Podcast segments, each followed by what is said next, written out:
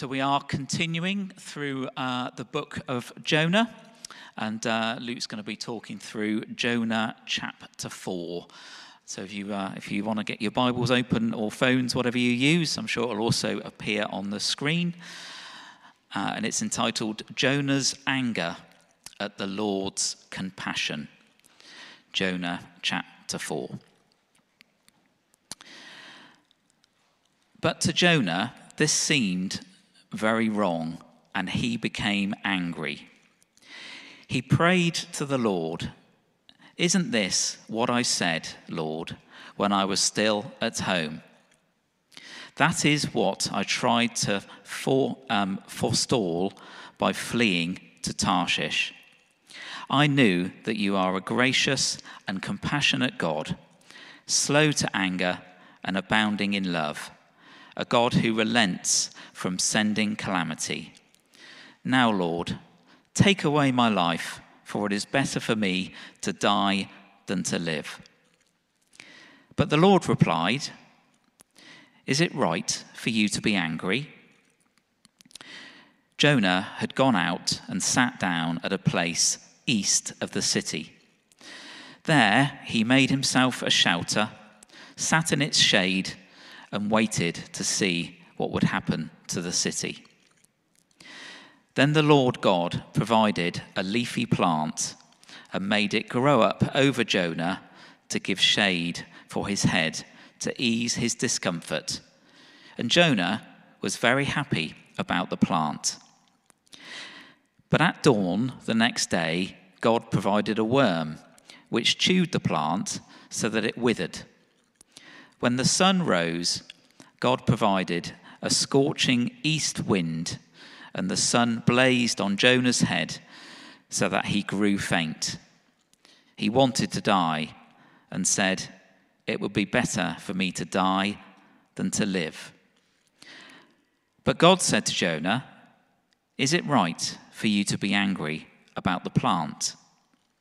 It is, he said, and I'm so angry I wish I were dead.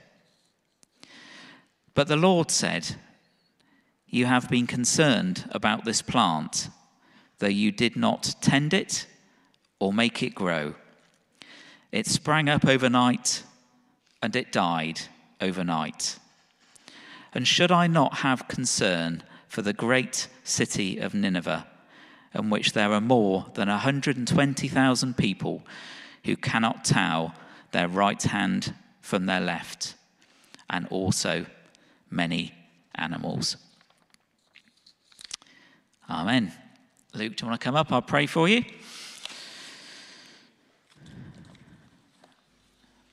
Lord, we thank you for uh, your word. We thank you for our reading this morning and uh, pray for Luke as he shares with us what you have put on his heart. Lord, may we have our hearts and our ears open as we listen to you this morning. In your name. Amen. Amen. Thank, thank, you, Luke. Mark, good morning, everyone. Good to see you this morning. And welcome to those who are watching online as well. We are so pleased you're able to tune in. We've had quite a morning here, as Mark has kind of alluded to. I turned up this morning and there was a beep on the fire alarm going off on the kind of control panel this morning. I've got a whole routine when it comes to a Sunday morning. I like to get here early. I like to shut myself in my office. I like to go over my notes. I like to preach the sermon to myself, and I like to spend some time in prayer. But this morning, God had other ideas, and the fire brigade turned up in the fire, in, a, in the fire engine. There are about four or five firemen who are here as well. So I'll be honest, what's going to come out of my mouth this morning is going to be much as a surprise to me as it is to you today. So I'm going to pray again and just ask the Holy Spirit to use uh, the meager offerings that we've had this morning as we come round to this word. I believe God's got a powerful message for each and every one of us today, and a message which is really in season for where we have been uh, individually, as a church, as a country over the course of the last two years. So let's just, let's just come before the Lord in prayer once more. Father God, we want to thank you and praise you that you are a good and awesome God. We thank you, Lord God, that you have a message that you want us to hear today, Lord. And I, my prayer is simply this you'll give us all ears to hear today. Holy Spirit, will you speak to us individually? Will you speak to us as a church community? Will you speak to us as a wider community, those who are uh, not here in the building today? And Holy Spirit, will you do what only you can do? In Jesus' name, amen. Amen. We all love a good story don't we? We all love to get engrossed in a tale. Uh, we all love to read books and go to the cinema. And there are so many reasons why that is the case, isn't there? We love that just moment where we can escape from our reality, escape from everything which is going on in our lives, and get lost in another reality and lost in another story. And have you noticed that? Most stories that we interact with and that we come across really have the same sort of plot line running through them. We're drawn into a story by suspense and uncertainty. We're captured with the action which goes on. And then we are left satisfied at the end of a story when everything turns out all right and there is a happily ever after. As we wrap up our time together today in the book of Jonah, we finish a story which really doesn't have the traditional kind of plot structure that we are all accustomed to and we all like. Had the story of Jonah finished at Jonah chapter 3, we would have all left satisfied and it would have all been great. Jonah, after initially running away from God and going in the opposite direction and not engaging in the plans and purposes of God, gets swallowed up by this big fish after getting on a boat and ending up overboard because of a storm. He ends up in this fish and he's alive and he's spat out onto dry ground and then he goes to Nineveh and does what he was always meant to do. He preaches a sermon which can at best be described as somewhat on the short side. He simply says, 40 days and Nineveh will be overturned. But then the city repents. That's a great place to stop the story. That's a great place to stop the narrative. Everyone will leave happy if that is the end. But suddenly, this fourth chapter appears, and it doesn't fit the traditional narrative structure. Chapter 4 begins with an angry Jonah. And actually, when we look at it, it doesn't really have an ending to it either. But what I believe God wants to speak to us today in Jonah chapter 4 is probably the most important lesson of them all. It's a passage which really reveals to us the heart of Jonah. It's a passage which once again shows us something of the sheer grace and the mercy and the love of God. And it's a passage which challenges each and every one of us to our core because what it reveals to us is that in some ways we're all like Jonah. Our passage starts with this angry man, Jonah, really, really angry. He is livid. After preaching his eight word sermon, we see in verse 5 that he goes outside the city and he sets up camp outside the city. Now, at first glance, to me, this seems a little bit crazy. If it were me, and I had just preached a sermon which saw a whole city repent and turn to God, I would have wanted to stick around in that city for a while. One of the joys of being a preacher is to see what God does after I preach a message. Often, what I've got to say is not particularly profound and it's not particularly um, new to a lot of people, particularly those who have studied the Bible maybe their entire lives. But often, God will use the meager offerings that I bring to Him and do something in the hearts and lives of those who listen. And that, as a preacher, fills me with joy. So, to see a whole city repent, to see a whole city turn from their wicked ways, and turn to God. If it were me, I would have been about in that city for weeks. I would have been walking around and just gazing on what God is doing. And if you're going to leave, if you decide you've had enough and you want to go away, why set up camp outside the city? Why not simply go home? You didn't want to do the task in the first place. Why are you sticking around? I think that Jonah left the city that day because he wanted to find the optimum spot to watch what he thought was going to be the destruction of the city. Just like on a firework night here in Plymouth, you ask different people where they go to watch the firework championships. Everyone's got an opinion on the best spot to go to to watch the fireworks. Jonah wanted to get outside the city, find the optimum spot, and watch God rain down his destruction. He'd delivered his message, he'd done what he was called to do, Now he wanted to watch the city burn. But things don't go the way that Jonah had hoped them to go because this group of people, about 120,000 of them, in fact, do repent. They do turn to God, and the city is spared from being overthrown. So it angers Jonah.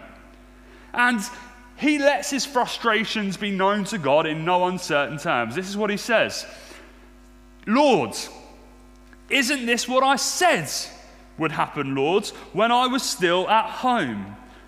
That is what I tried to forestall by fleeing to Tarshish. I knew that you were a gracious and compassionate God, slow to anger and abounding in love, a God who relents from sending calamity. Now, Lord, take my life, for it is better for me to die than to live. This morning, I want us to spend a little bit of time together focusing on this idea of anger. Let's face it, there's been a lot of anger flying about in the last couple of years in society in general, hasn't there? Whether that's anger towards the government, anger because of Brexit decisions, anger over COVID, anger over mask wearing, anger over non mask wearing, anger over restrictions, anger at church, we have probably all experienced anger in some way, shape, or form over the course of the last two years. And it's worth pointing out at the start actually, that not all anger is a sin. There is a type of anger which actually the Bible approves of. It's a type of anger which is often referred to as righteous indignation. It's the type of anger which actually leads to positive action. We get angry about climate change and how it affects the poorest of the poor and those who are most marginalized, so we make a positive change in our own life to help restrict the effects of climate change. We get angry at the injustice and the mistreatment of those who are on the poverty line and those who are struggling to put food on their tables. So we do something about food poverty here in this city. That kind of anger is a positive kind of anger. And we see in the Bible that God Himself gets angry. Psalm 7, verse 11 says, God is a righteous judge, a God who displays his wrath every day. We see that Jesus gets angry. Mark chapter 3 and verse 5 says that Jesus got angry, and we see it in these words, and he looked around at them with anger, grieved at the hardness of their hearts. And he said to the man, Stretch out your hand. And he stretched it out, and it was restored. You know the story, I am sure. We also see in the life of Jesus how he overturned tables in the temple when he got angry at what was going on in that place. And it says in Scripture, then it is okay for you and me to be angry too. We read these words in Ephesians chapter 4 and verse 26. It says this Be angry and do not sin. Do not let the sun go down on your anger. Anger in its right and proper place is a positive thing because it means that we end up making changes in our lives and society, which always should have happened. But here's the thing anger has a sinful side to it too. It has a side which damages situations, it has a side which damages circumstances, it has a side which leaves us captive to things that God wanted to get rid of from our lives for so long and wanted us to be free from. So, what do we learn then from anger from Jonah chapter 4? And how do we see God respond in the midst of these emotions? Well, the first thing that I want us to pick up from this particular passage as we open it up together today is simply this that actually anger in the life of Jonah causes him to miss out on the grace that God has for the lives of others. Jonah is vehemently angry. He's angry because he looks at this group of people that he sees in front of him and he thinks they don't deserve the grace and the mercy of God. He looks at them and thinks, actually, these people deserve to burn. And we can look at Jonah, can't we? And we can think, well, Jonah, you're being a little bit self righteous here, aren't you? Do you not remember what happened in the previous chapters of this book? Do you not remember how you turned from God and you ran in the opposite direction and didn't want anything to do with what God was getting up to? But you know, I think it's more than that here in this particular reaction from Jonah. I think Jonah looks at this group of people and he thinks to himself, well, there are sinners in this world, and then there are sinners in this world. He effectively does what I guess we all do at times when we think about the concept of sin. He, he looks at himself and he thinks to himself, well, I may not be perfect, but I haven't done what these guys have done. I've made mistakes, I've messed up, but I have never, ever done these kinds of things. You can let me off my issues, God, but them, they don't deserve your mercy. In some ways, it reminds me a little bit of the response that the older brother gives in the story of the prodigal son. I'm sure you know the story. A father had two sons, and one of his sons turned round to his father one day and says, Dad, you're effectively dead to me. I don't want anything more to do with you. Give me my inheritance so I can go off and live my life in the way that I always wanted to live it. It broke his father's heart. But that's what he does. He gives him his inheritance. And the son goes off and he starts living it up with these kind of wild parties all over the place. That is until the money runs out. And when the money runs out, his friends run out too. The man finds himself doing a job that he never would have wanted to do in a million years, feeding pigs he was hungry, he was tired, he was cold, he had nothing. And he's there one day and he comes to his senses and he thinks to himself, Even the servants in my father's house have more than what I have. So he makes a decision to go home. And I'm sure you know the rest of the story. The son does go home. The father is overjoyed. He's delighted that his son has returned. He throws this party. He kills the fattest cow. And he says, My son was dead, and now he is alive. But there's a problem because there's another person in this story, the older brother, who kicks up an absolute stink when his brother is welcomed back. He says, Dad, all this time I've been with you. All this time I've been right here, and you've never thrown me a party. You've never killed even a thin cow for me, and here you are ki- killing the fattest cow and throwing the biggest party for a son who treated you so badly.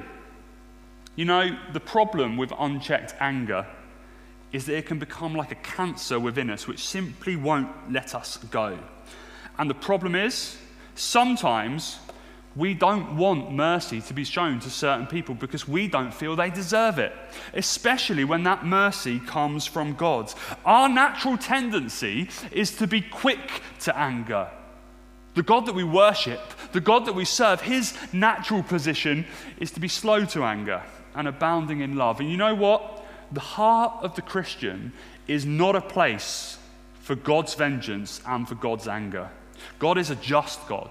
The Bible tells us that justice delayed is not justice denied. God will bring about justice in His time and in His way. The Bible tells us that vengeance is mine, says the Lord. So the challenge for all of us is that over this time, where things have been so rocky in society in general, have at times we allowed our heart to become bitter and our heart to become angry?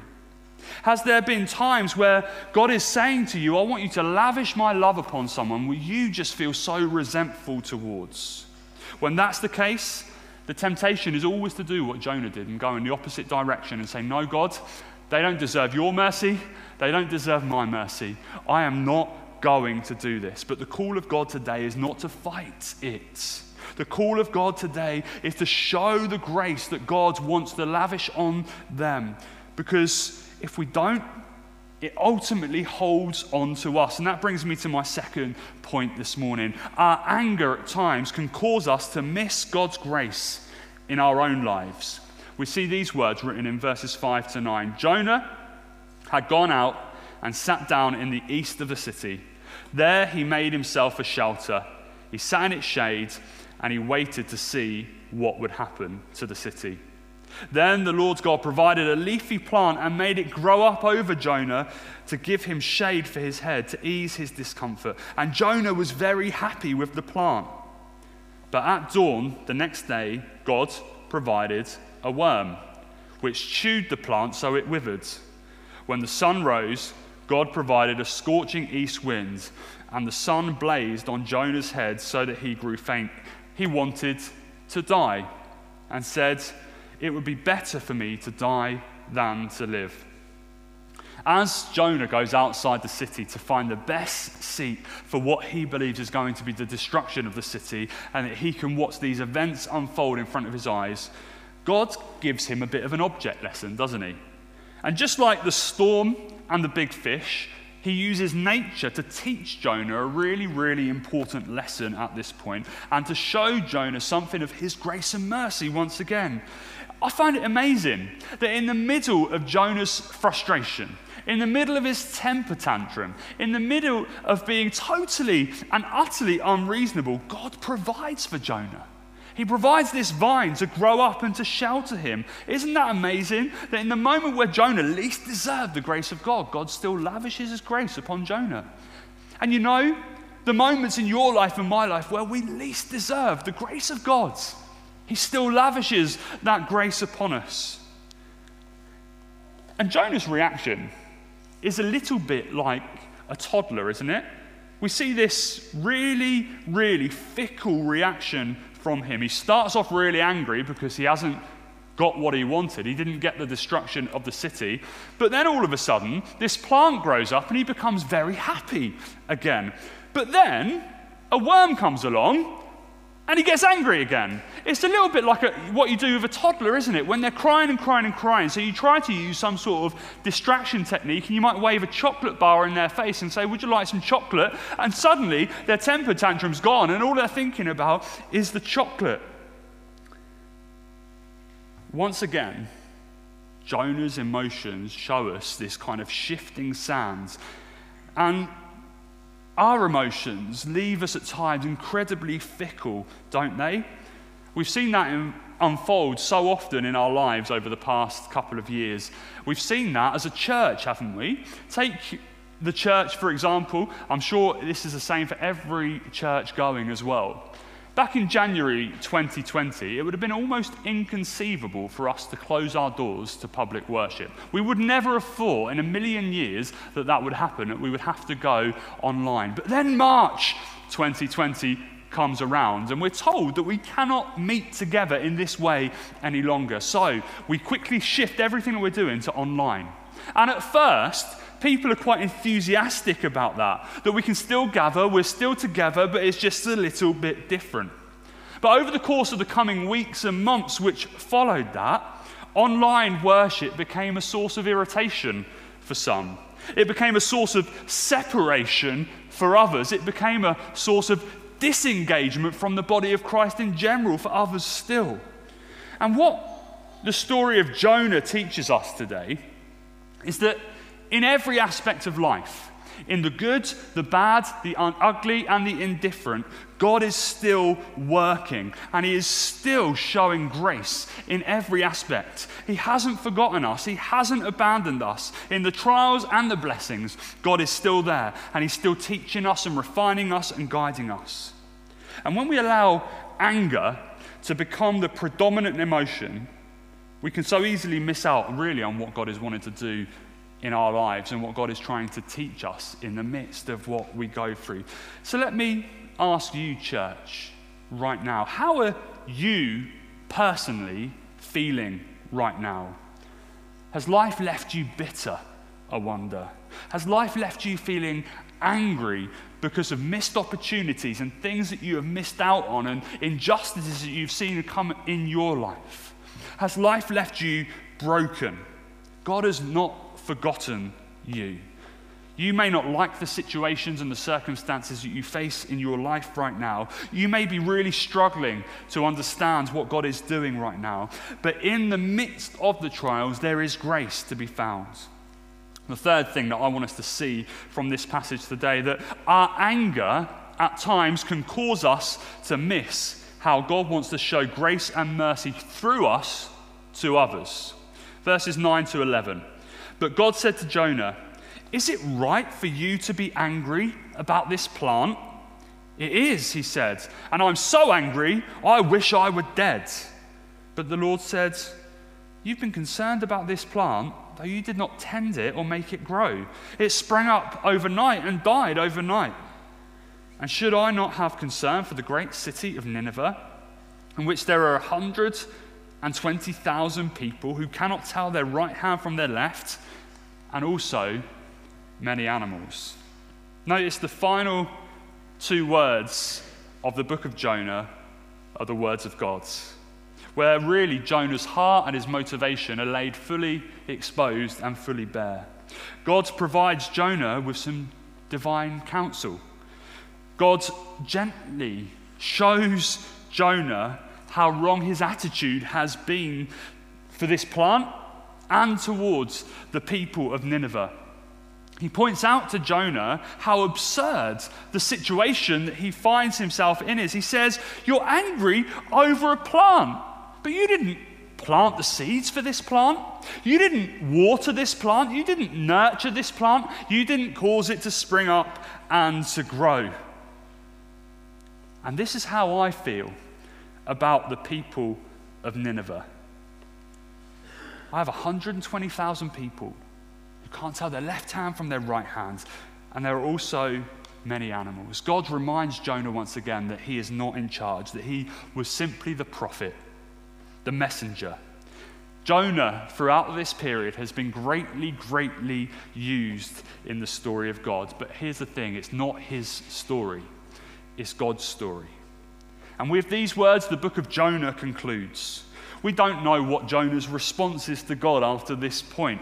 We don't know what happened to Jonah after this point. God has the final word in the book of Jonah.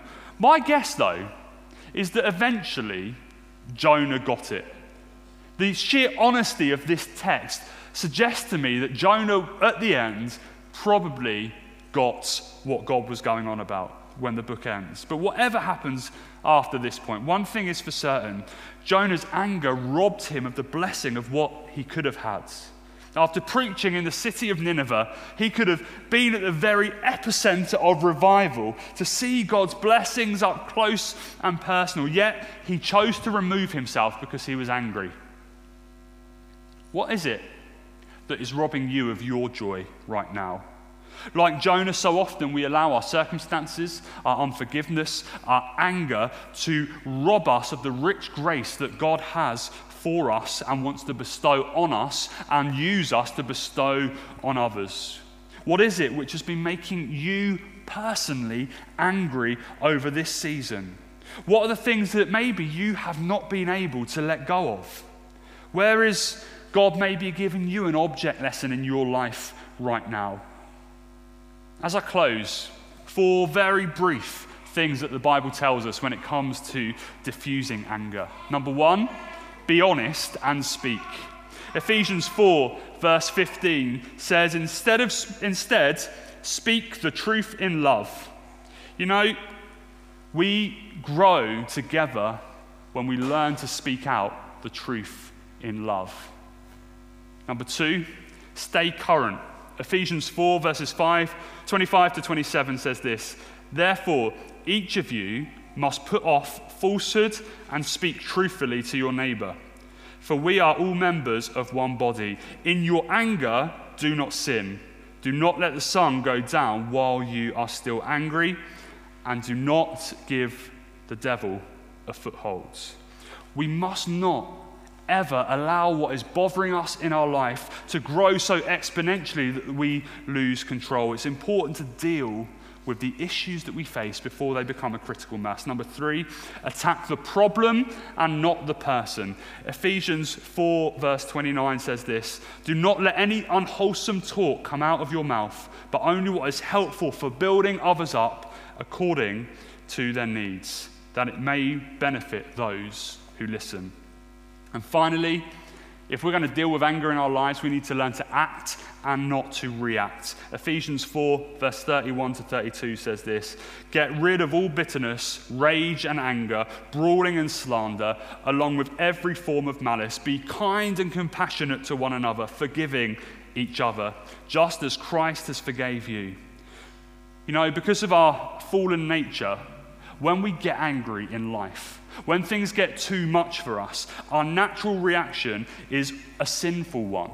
We react to the situation, we lash out. Why? Because hurting people hurt people. When we are hurting, our natural reaction is to want to make other people hurt. Whether we say that or not, those are our tendencies. And sometimes what we need to do is to step back We need to give it to God and refocus and then act. Reaction, when it comes to anger, is often the worst form. Jonah was incredibly, incredibly angry because he saw what happened to the city of Nineveh and how God was gracious to them. And he thought, this isn't on. But you know, God is a just God. God always is a just God. And when we allow that anger into our hearts, it doesn't draw us closer to Him, but it robs us of the joy that He wants to give. I'm going to invite the band to come back up.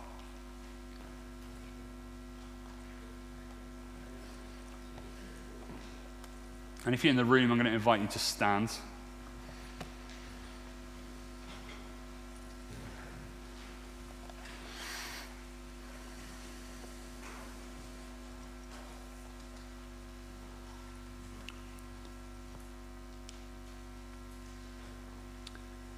And as the bands begin to play,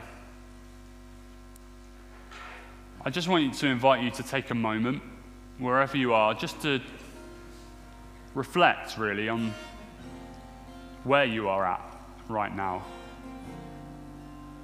What are those things in your life which have caused you to be angry recently? What are those things in your life, I wonder, you've been holding on to? What are those things in your life which have really just been affecting you and not changing the situation? The God that we worship, the God that we serve, is slow to anger and abounding in love. And today, unless the anger that is in your heart is a righteous anger which leads to change, God is calling you to let it go. He's calling you to lay it down. He's calling you to forgive where forgiveness needs to be given. Why? Because we don't deserve the mercy and the grace of God. Yet He's lavished it upon us. The Bible tells us that Jesus' yoke is easy and His burden is light. And today He wants you to know the freedom which comes from letting go of those things that maybe have bound you in anger. So we're going to sing a, a song which reminds us now that God is God. He's with us in the fire and the floods. His plans are still to prosper, and He has not forgotten. If there are things that you're struggling to let go of, my encouragement to you this morning is during this song to pray about them to give them to God and say, God, help me today. Father God, we can all find ourselves in the position of Jonah at times. We can all find ourselves being unjustly angry. When things don't go our way, when circumstances don't happen the way that we had thought and hoped and wanted, when our dreams get broken, it can lead to emotions in us which are just not healthy and you never intended us to have. So today, Father God, I pray you do a work of healing here in this room. And you do a work of healing online as well for those who are watching. That whatever might be binding us and whatever might be getting in the way and blocking us truly walking with you today, that, Lord, we will know your freedom. Have your way, King Jesus, we pray. In Jesus' name, amen. Let's worship God together in song, church.